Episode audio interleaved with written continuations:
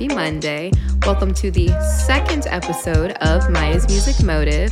Um, I hope you have, all have been having a great week, just staying fresh and staying fly, staying groovy, like I always say. Um, now that we're here at episode number, number two, that means number one has been released, and you guys have been listening and engaged and super excited on social media. And I just want to start by saying one, thank you for returning. That means that you enjoyed the first episode. And two, thank you so much just for listening off the jump and listening to me share a little bit of insight about the industry, starting off, and about how I felt about Lil Nas X. And I think we all learned a little something about him and his legacy that he's developing and the world that we're in socially um, and in a music industry light. So that was really fun to do. And I'm so happy that everyone enjoyed it. But now we are going to be moving forward. I have my first guest with me, which I will introduce shortly. I have a new motive. I'm actually going to be going into more of a strictly music industry topic today versus just doing more of a social one that is influenced by the industry. So you will get to hear me fully geek out and fully nerd about my favorite thing to talk about. So, with that, I have a very handsome individual sitting across from me in a very nice alien sweatshirt. His name is Nicholas Petta. Let's give it up for Nicholas. Yay. Yay. Um, yay, Nicholas. Hi. Hello. Welcome to The Motive. You're my first human to talk to. I'm so excited to see you. Oh, I'm so excited to be here and so, so humbled that I'm your first guest. That is so, so cool and so exciting. Yeah, I mean, I, I want to give a little bit of a bio and then you can go into detail about said bio. But just to provide some information about Nick, he is from Liverpool, New York originally. For those that don't know, it's a suburb of Syracuse, New York. He is a photographer, visionary, a music marketer. He is our creative director of our live performance series, Culture Cauldron, for those that know that. He is a keyboardist, a vocalist, a backup singer for a beautiful singer named Sarah Gross. He is a friend, a brother, a, just an amazing collaborator. He is also very important to me in my life, but also he has been one of the amazing creative um, minds behind this podcast and the person that did all of the photos that you've seen on social media. So, yeah, just give me a little insight of what you do and who you are outside of all of those very very expansive words? Yeah i mean you make me sound a lot cooler than i feel like i am most of the time um, so thank you for that. And of course all of that love back at you. I'm so happy to be here and was obsessed with the idea of this project since you kind of were coming up with the idea and was really excited to be involved in like the photography aspect for your show. Um, and i know that people have been gushing over the photos because you were absolutely delivering in every single one of them. Definitely one of the easiest shoots that I've ever done because we just I don't know, we had like a great chemistry, which is probably because, you know, like the Pisces Gemini dynamics outstanding. Um, and creatively, it was really easy to capture someone who is a beautiful soul inside and out. But yeah, I mean, you captured most of what I do. I mean, I I love the creative director kind of role that I take on for a lot of artists and uh, different kind of programs and ideas. And I've been doing some album art for people, some concept shoots for people, and exploring, you know, some artist management, some music marketing, um, and loving playing some live music here and there too. But yeah, I mean, that's pretty much who I am. And again, I'm just so, so happy to be here with you. The walking record label Nick himself. Let's give it up for Nick. Um, but yeah, so thank you so much again for one, just being so nice and saying all those nice things. You hear that, mom? I am beautiful inside and out. True. And um, thank you for just being here and geeking about today's topic with me. Um, I, like I said, I love you, and I'm just so happy you're here for this specific topic. I feel like this is something that you as a visionary and you as a visual person and as a creative person in music really can have a great perspective on, which is why I invited you here. Um, I'm really here more for the factuals and the history lesson. Nick is going to be here giving all of the great analyzations of what we're talking about. But I guess now I will introduce our next motive. So should we should we do the motive? Should we get into it? We should. All right, let's get into it.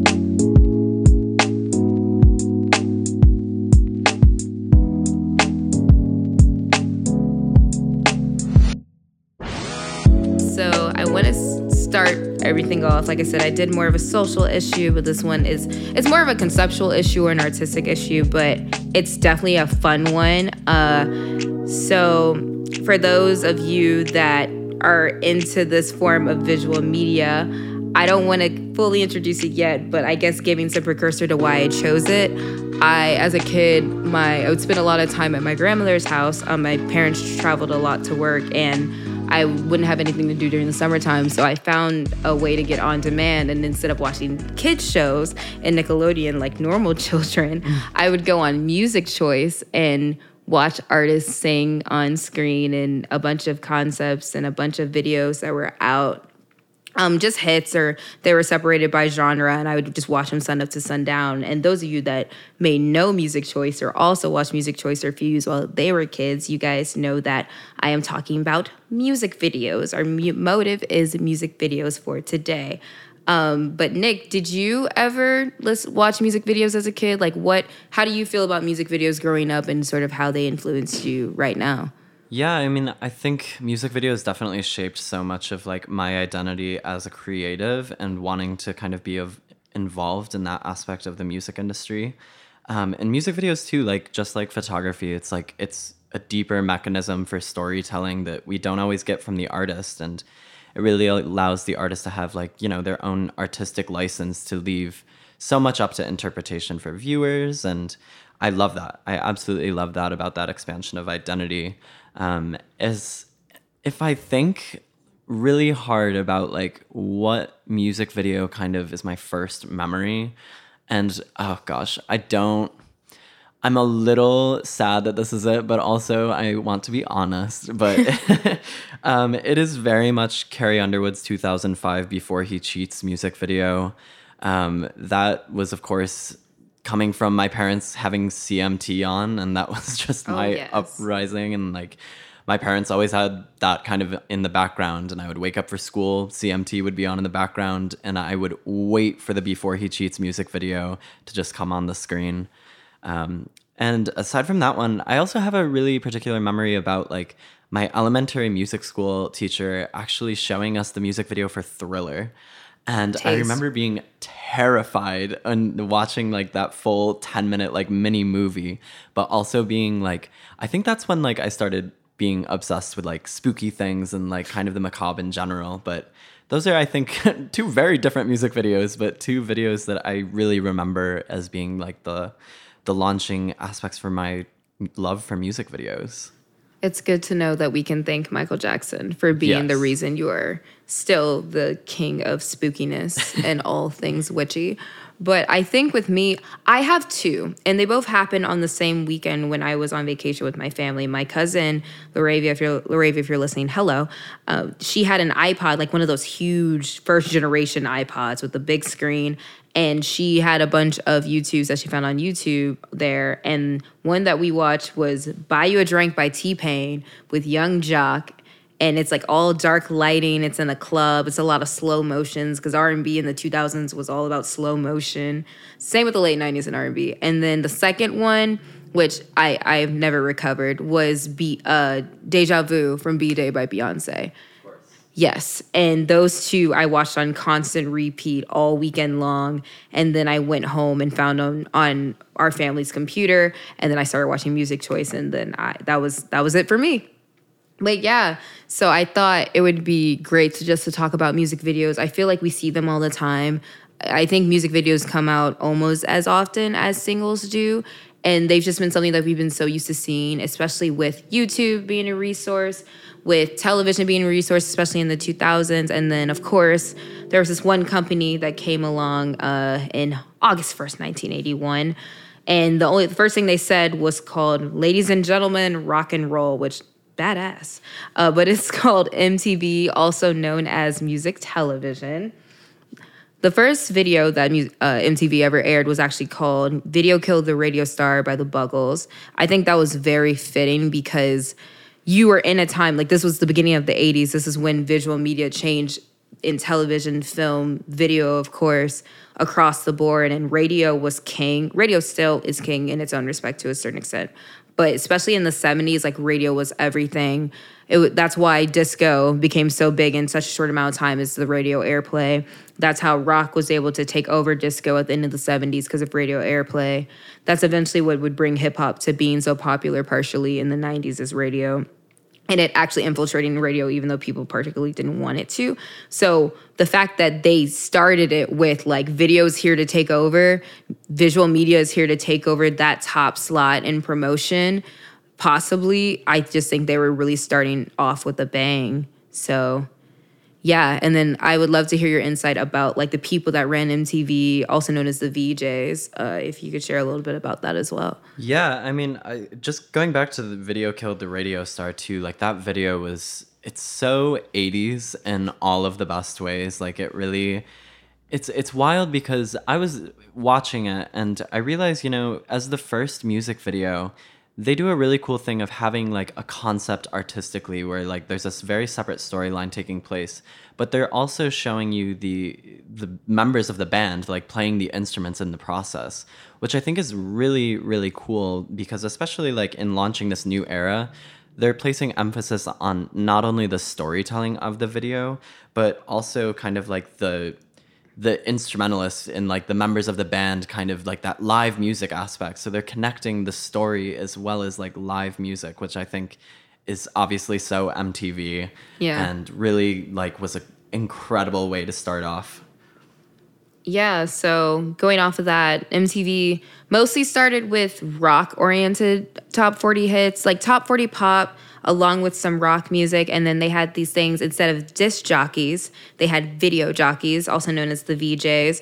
The most popular one was definitely Mark Goodman that helped start the channel along with Nina Blackwood. But the top, the first five were Nina Blackwood, Mark Goodman, JJ Jackson, Alan Hunter, and Martha Quinn. Um, let's just take a moment to shout them out because they were really the people that helped bring this to the level of fame that it eventually came to be and turned this channel into a national phenomenon, eventually an international phenomenon. And now we have on air personalities with music television, not in terms of the channel, but like shows like uh, TRL and like award show hosts. They were really kind of what brought that host perspective and made it really popular and turned them into almost like one of the first music influencers we ever had. So I definitely owe them a lot of gratitude but yeah, so going back to the genre thing, mostly rock, mostly top 40. But the ironic thing is that some of the best music videos, because music videos did exist before MTV existed, let me just make that clear, were in R&B music. But for some reason,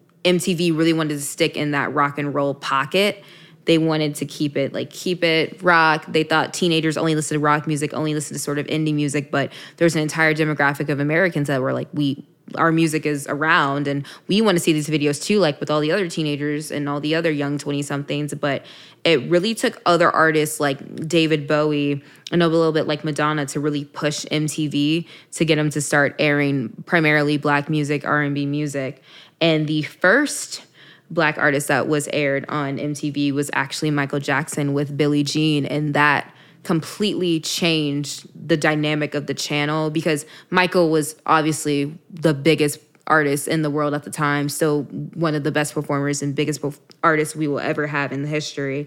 But um, just to highlight that, like, what do you think of Billie Jean as a video and Michael Jackson as a visionary? scene that you just talked about Thriller, like this was his Thriller era. This was uh, his most probably most legendary era in terms of album sales and promotion and just stardom across the board.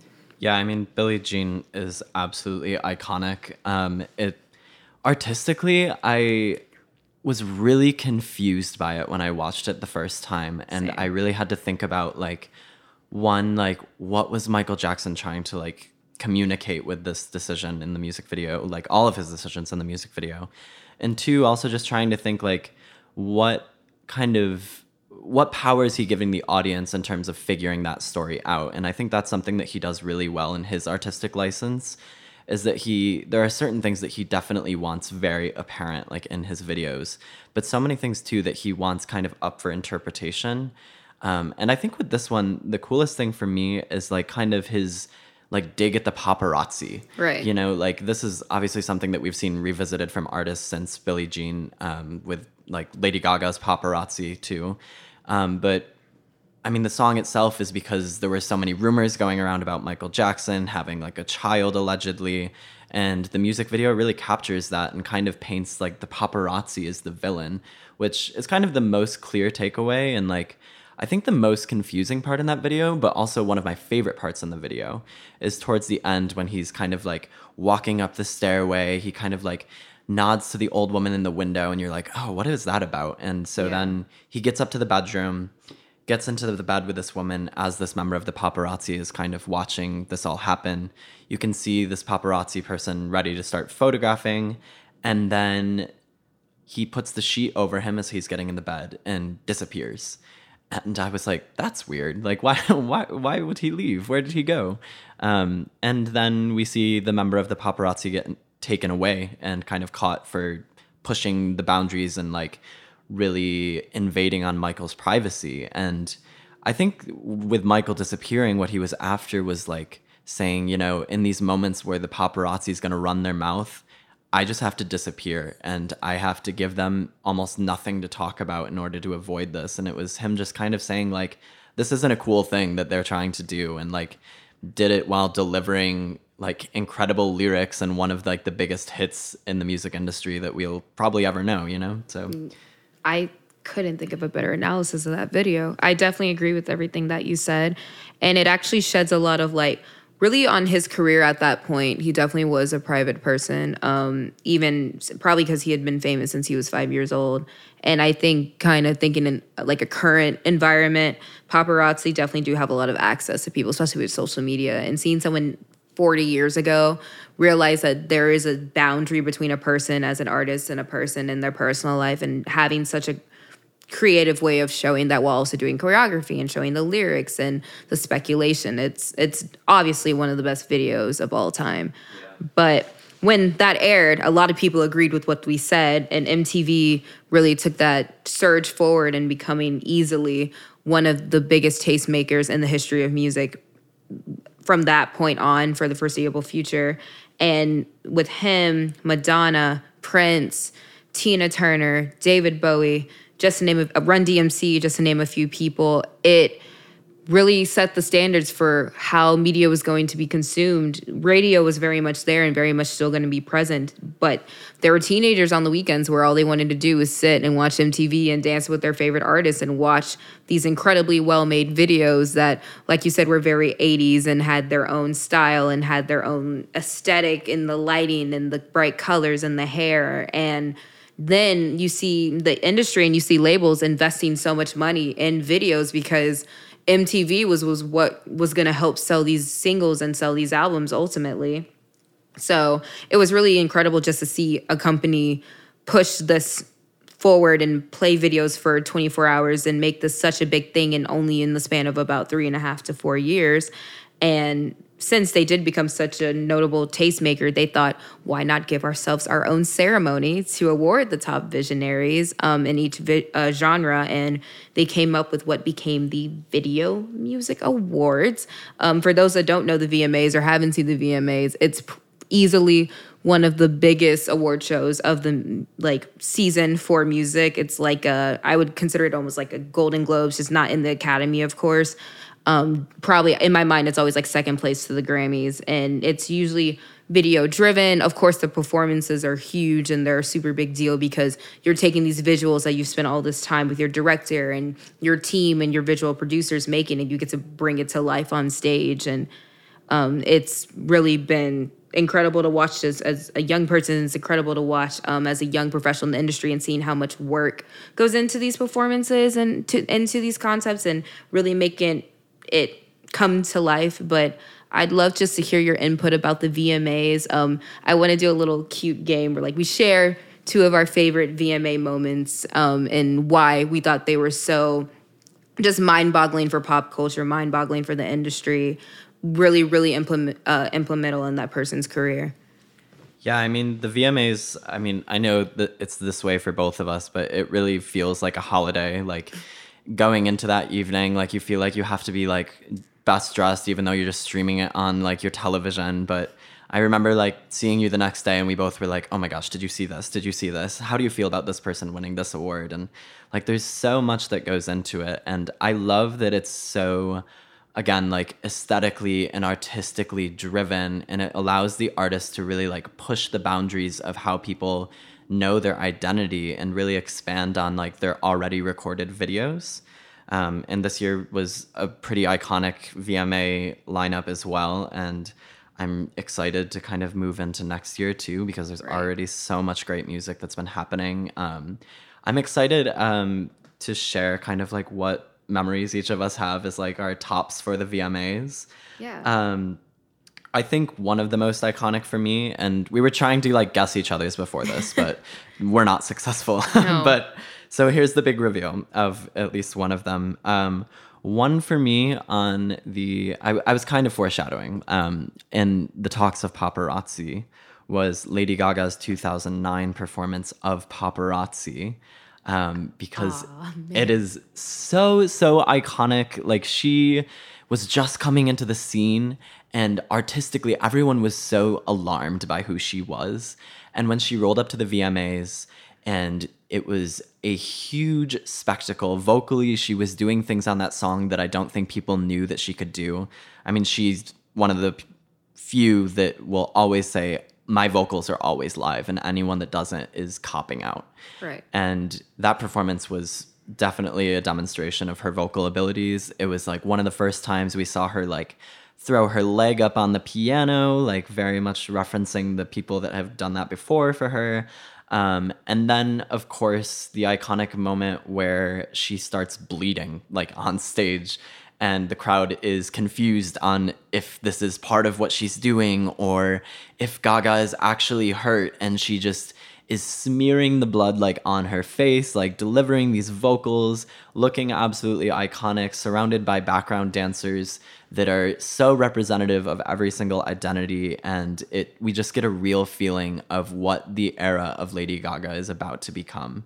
Um, and I think in that moment I really understood, wow, I think this is culture. I think this is like art and it was definitely a life-changing performance for me.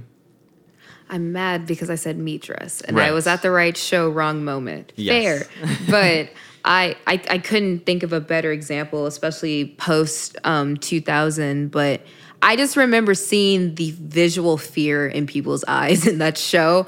I think it happened. We were about 10 or 11 years old, and just seeing all of our idols and all of these people that are so calm and collected most of the time try to look like they understand what's going on, but can visually look like they are either disturbed, scared, or confused. Was it? It shows the power of visuals and of bringing a song to life in a completely different way than anyone could ever imagine. And now that's basically Lady Gaga's legacy, whether it's in a subdued way when she's in film or if she's singing jazz with Tony Bennett, or if she's in full rah rah gaga mo- like mode with the foot on the piano. I love when she does that. Mm-hmm. Or with her singing in a blazing fire with uh, um, John Elton.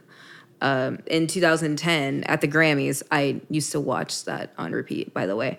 But I think that's an incredible example. Uh, an example for me, I feel like this is stereotypical for me, but I'm still gonna do it. I have two. So, first one is all the way back in 1985 when Ed, Eddie Murphy got to host the VMA Awards, which I love in itself that they let him host. But a guy at a stance of about five foot two in platform heels and a gorgeous white and purple suit did a melody uh, from a movie called Purple Rain. And if you don't know who I'm talking about, I'm talking about Prince, aka Prince Rogers Nelson. And this year was, of course, the year of Purple Rain, aka one of the greatest albums ever written, ever. And he would do a melody for award shows that usually included like Purple Rain, Baby I'm a Star, Let's Go Crazy. And it's just a huge party. And there's people everywhere, and like Apollonia shows up, and the and the Revolution is there, and and um, Morris Day and the Time is on stage, and everyone's dancing, and the whole crowd just looks like they're having the best time and it looks like the last scene in the movie if you've seen it where they're just dancing and cheering and it's like you see the film kind of come to life but it's all of these crazy like execs and tina turner and david bowie and eddie murphy and everyone's dancing like it's just a block party in the street. And I just love the power that his music has. And it shows that he really is just a musician who loves music and loves what he does. And it doesn't matter where he is, he's going to turn everything, every moment that he can into a moment that's beautiful musically and instrumentally. And that when I saw it a few years back, I, I almost cried, but that's not the point. it really just showed the power that this award show really had. And then another one, um, was really getting to see a lot of the hip hop artists in the 90s just show up in their wardrobes and show up in the dresses. Like when Lil Kim showed up with little purple pasties on and a purple wig, I see someone dressed like that as Halloween every year, and that happened in 1999. Uh, I think they did an incredible job at bringing fashion and bringing streetwear and urban fashion, especially from like Atlanta and New York City, to such a, a pretty elegant event. And it changed the complete environment, the complete culture of what the VMAs was and what it came to be. Like it's not just a performance moment, it's not just an industry moment. Now it's a fashion moment. And now it's combining like what started off as a rock culture with hip hop and black culture and making this incredible night where everyone just gets to enjoy one another. But yeah, the the VMAs are easily one of my favorite nights of the year like you said. Yeah, and so fashion driven like you were saying too and I love seeing what people wear to the VMAs, you know, and what they wear for their performances too. Um, and there are just so many iconic moments like throughout the VMA history. Um, I also think a lot. Okay, I think there are like one is of course, 2016 when we were given Lemonade. Ah. And we were given a full medley of Lemonade for 15 minutes. 15 minutes, uninterrupted. Uninterrupted. And she just was, I don't think that there's anyone else who could have done like 15 minutes of nonstop giving to the level that she was. And just like, I, opening with Pray You Catch Me is just heartbreaking and then it's just an entire story within that 15 minutes and like aesthetically all of like the background dancers are dressed in so many different costumes and we like get a real sense of so many eras and influences of fashion within that video alone. Um, and i also do want to mention just a little petty moment that i love from 2017 is um, with Fifth Harmony when um, Miss Camila was kicked out of the group or left the group, whatever you want. Um, and they showed all five of them on stage, and randomly one of the members' silhouettes gets they like, got yanked off. Yanked, yeah. And I just think that's so funny. Um, and obviously, there are so many things that are artistically way more worth talking about, but I I think about that um, and very much laugh about it frequently. Um, um, much love to Camila. Much love. yeah, it it that that's the thing is that it's not. It's such a fun night and such an electric night, and you can definitely feel it through the television that it's a place of pettiness and a place like when Taylor Swift kind of gave Harry Styles a shout out in 2013 and everyone looked around and there was like even like a woo in the audience. It's just things like that happen every year just because it's so much energy and there's so much ego and there's so much just so much electricity in the room, I guess is what I'll call it. And then another more recent moment I'll highlight before we kind of go into our next section of the motive is I'm trying so hard not to sound biased, but I'm not doing a good job.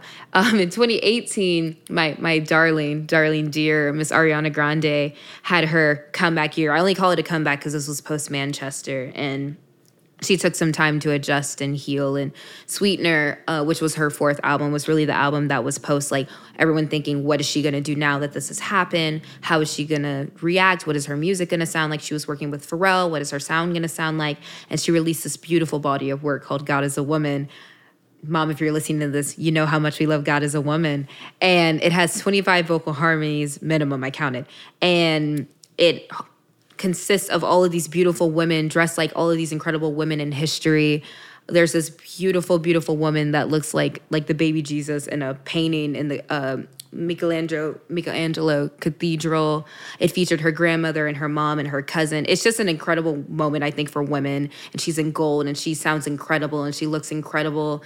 And so many women, the dancers, the musicians are just being celebrated. Her family's being celebrated, like not just as a fan, but as a woman as a professional, as a person that appreciates art. It was like I thought I was watching a piece of art on stage.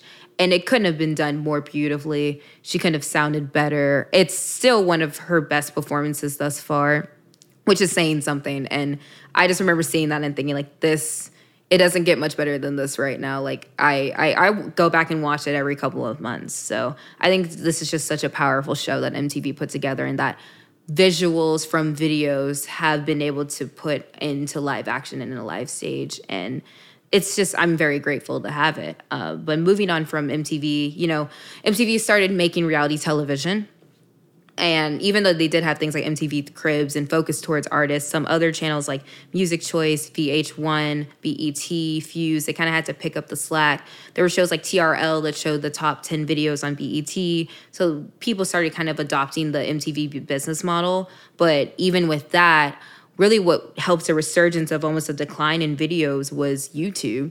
Uh, so I will let you kind of give some insight on how you use YouTube to watch music videos. Yeah, I mean, you're totally like on it that YouTube really changed the game for the attention that music videos were getting, as well as some of these performances though too. I think like that's something that we forget is available to us on YouTube sometimes is like all of these VMA performances. We can just yep. look them up on YouTube or like we were talking about you had said you found like the 1984 award show like from the VMAs on YouTube in full, which is so awesome. And then with music videos, as YouTube was taking over, it was like the beginning of kind of like the influencer area, uh, the influencer era, and people were obsessed with just like watching something that wasn't TV, I think, because YouTube felt super progressive. It felt super new. It felt like probably what MTV felt like in the 80s, right. just because it's so accessible. Anyone had the ability to post something. People could make music videos of songs that, you know, didn't belong to them, but it was expression in that way too, just as much as it was for the artists to kind of share their content and for like each of these like places like MTV or like VH1 or BET to like be sharing their content in another medium for their audiences to engage with.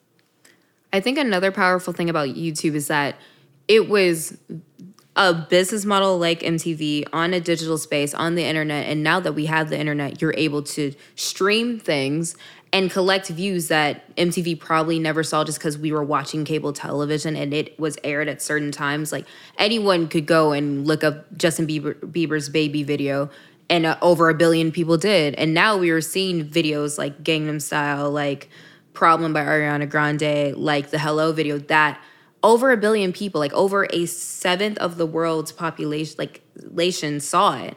And that's incredible. And it's crazy to think that people all over the world are able to watch this at real time at the same time. And even though we're in a world where, of course, that makes sense now, and it's 2021, technology, you're able to do basically anything at this point.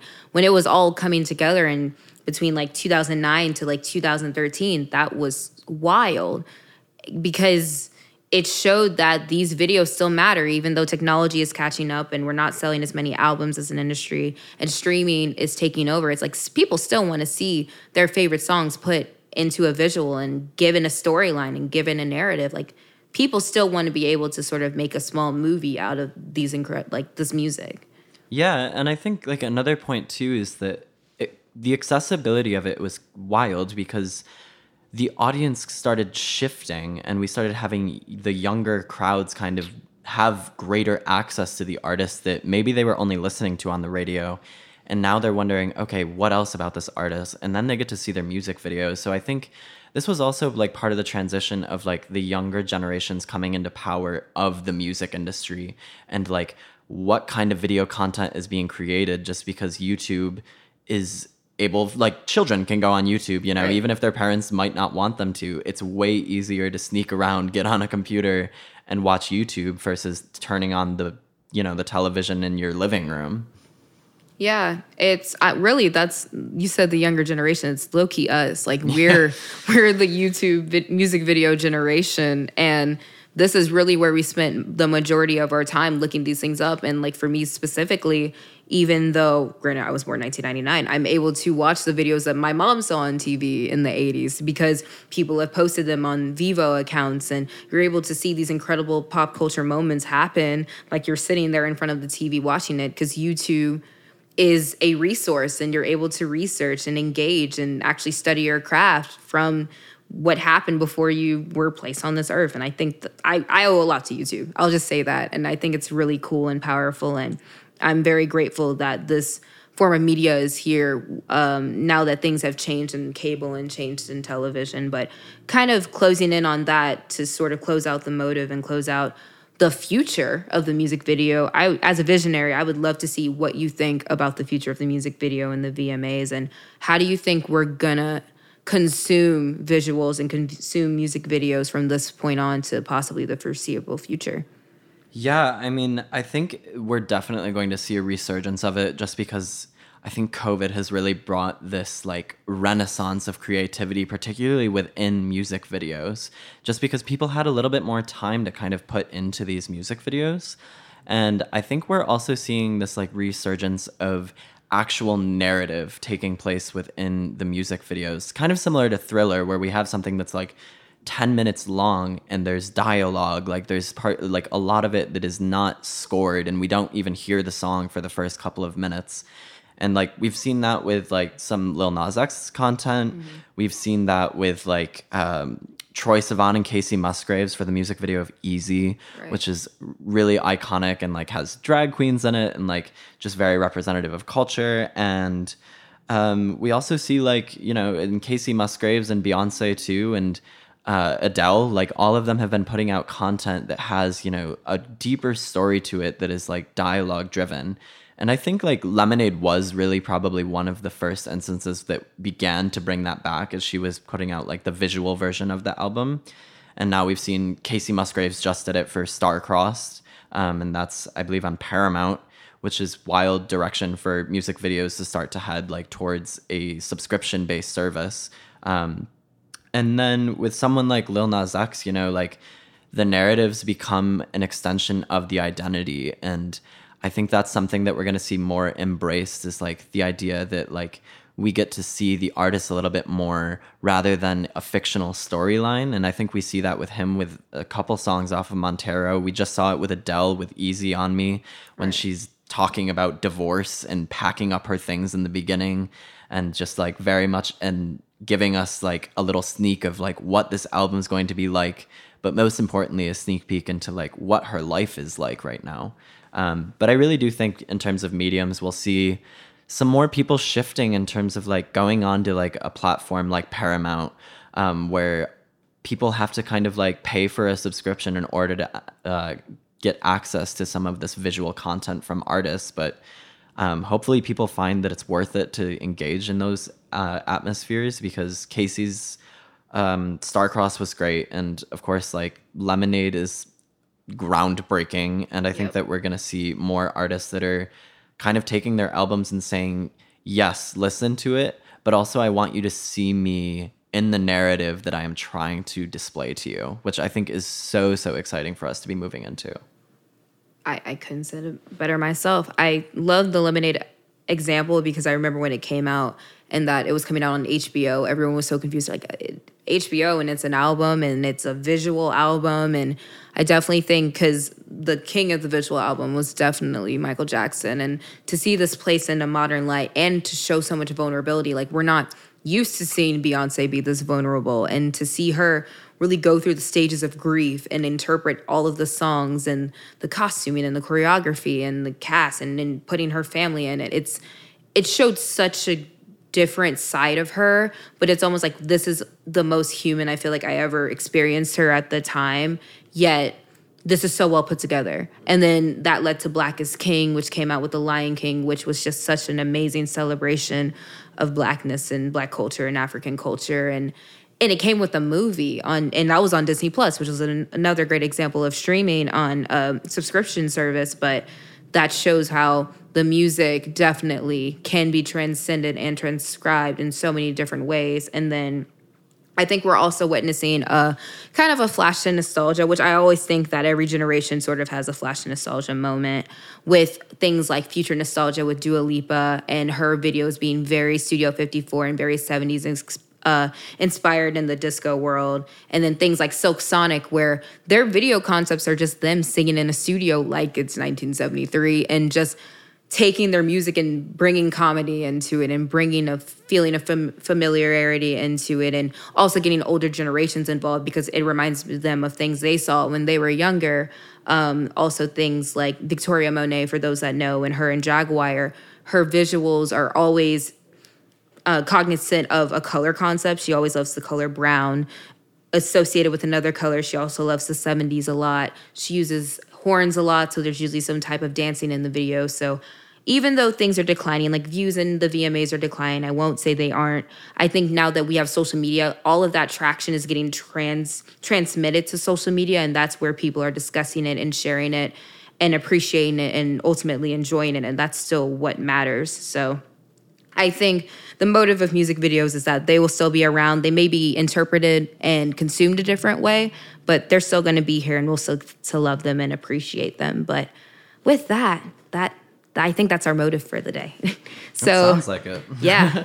I think I think we got that motive out forward, fully interpreted. But thank you so much for being here, Nick. I think this was an incredible conversation. I really love talking about this with you. There's no better person that that I could talk about this with. So, I any last thoughts for the people before we sign off? Um, last thought only is to keep listening because I am obsessed with this idea for a podcast and am so happy to be here talking about something that I am passionate about with someone that I am passionate about. So thank you so much for having me.